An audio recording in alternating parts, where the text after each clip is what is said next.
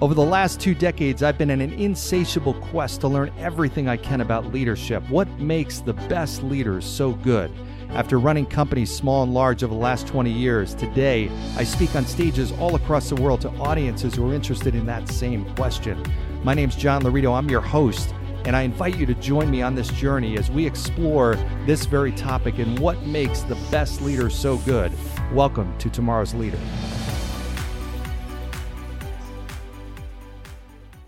All right, welcome to today's episode of Tomorrow's Leader, where we dive deep on all things leader related, related to leading yourself and leading others. I'm John Laurito, your host. Hope you all had a fantastic uh, 4th of July weekend. I haven't entered 4th of July weekend because uh, I'm recording it on Friday afternoon, July 1st. So I'm about to embark on a 4th of July weekend, and you're listening to this having already experienced it. It's kind of like we jumped time. Kind of crazy. So I uh, hope you did have a great one. Uh, I'm going to make a prediction and say I'm going to have a really great one. I'm going to uh, spend some time with some friends at lake ho- at uh, their lake house and uh, some family and just have a great time. So I'm very very excited. Uh, but I wanted to quickly shoot off an idea that was brought to you by one of your listeners, one of my listeners, one of your audience members. I don't know what you call them, but whatever. Um, good friend of mine, an old friend of mine, a fraternity brother of mine, Steve Quagliani. Steve Quags, thank you for the idea. Quags. It sounded like uh, Christopher Walken there. Um, gave me a great idea for a podcast, and this is uh, just such a good topic. I'm like, you know what? He he shared it with me. I said, you know what, buddy? I'm going to bring that to the uh, audience because I uh, I believe in it and I agree with you 100%. He said this is something he tells his son all the time, and that's you can't have big goals and small plans. I love that. Simple and so true, so true, so true. So, and I, I see this all the time. I mean, I know you do too, probably, but you know, I work with leaders, I work with companies, I work with individuals, and just myself over time. There have been times, and I'm a big goal guy. I mean, I'm I'm a big believer in setting big goals. I've always been like that. Uh, BHAGs, big, hairy, audacious goals, whatever hairy ass goals, whatever you want to call them. And uh, at the same point, there's a difference between a dreamer, which in my mind is somebody that has big, lofty goals, but either has a lack of understanding of what it's going to take to reach those goals or lack of willingness to do what it takes to reach those goals, in which case, yeah, that's a dreamer. But somebody who's committed to achieve goals has also got to understand what it's really going to take to reach them. You just can't send out a goal and think about it and hope that it's going to happen and it's going to come to you. You have to do the things that are actually going to get you there. It's like setting your goal to run a marathon, 26 miles, and your plan or your action is to run a mile a week. And you're going to do that for six months and somehow hope you're going to be prepared. Well, it doesn't matter. You could do that for a year, you could do that for two years. If you run a mile a week, you will just not build up the stamina and the strength to run a marathon. It doesn't matter how long you do that preparation, the plan is wrong. It's too small of a plan. If your goal is to run a a 5K, maybe that can work. So you've got to think about do do the action steps is what I'm doing actually going to get me to the goal the goals that I have. Now I'm a big believer and you've got to look at the numbers.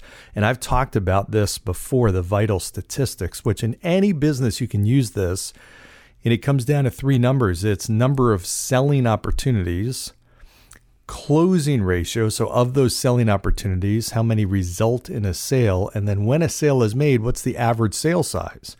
And if you multiply those all together over a period of time, that's going to be the revenue produced over that period of time. So, if I thought and said, okay, I'm a small business, my goal is to do a million dollars in revenue this year, and um, I know my sale size is $5,000. Well, if I back that in and say, okay, what's my, if I can look and track, and part of this is I've got to track effectively. If I know my closing rate is 50%, let's say, now for you know, some of you, it might be 70, 80, 90%. For some of you, maybe 10%. I'll just use round numbers. Let's say it's 50%. So if my sale size is 5,000 and I'm trying to get to a million, that means I need 200 sales in the course of that year if my sale size is going to be 5,000. Now, if I have a 50% close rate, that means I need to make 400 pitches or proposals. in order to get those 200 sales.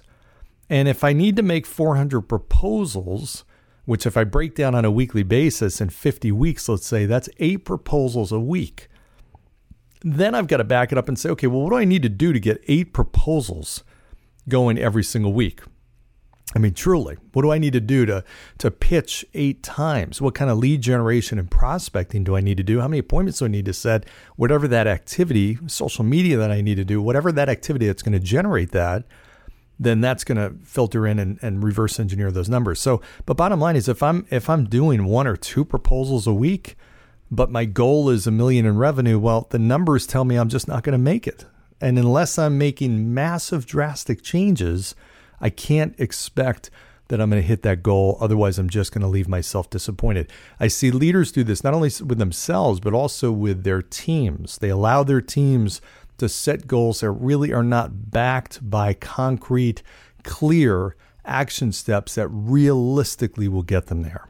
Okay, and numbers are the numbers. Okay, numbers don't lie. So if you're using numbers and tracking numbers, which you need to be, I don't know a successful CEO that doesn't, successful leader that doesn't, the numbers will tell the story of what you have to do, but it's got to be massive action. What I think about is if my goal is really, really big, I've got to have action that is just so massive that I, I, I fall into that goal. In other words, I have to assume that some of the things, if not a lot of the things that I'm doing, are just not going to work. They're not going to get me there. That's fine.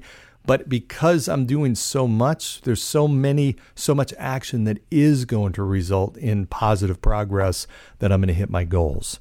If you take massive action, I mean massive action, it's almost inevitable you will hit your goals. It's just a matter of how committed you are to that plan that you put into place. So, uh, Steve, great concept, short episode, but such a powerful message. Big goals need big plans, massive plans, massive action. Okay, big goals and small plans do not go together. It just does not work. So, uh, my friend, my brother, thank you for sharing that.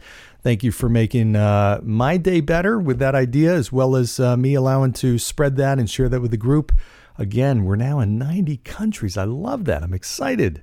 Uh, we got listeners all over the place. So, as you know, I love short little messages that help you leave your day and get the wheels turning and thinking through things a little bit. Take this and do something with it. Maybe it's working with one of your team members. Maybe it's working with one of your division heads. Making it, maybe it's working with your whole team and saying, hey, what do we actually, what is our action?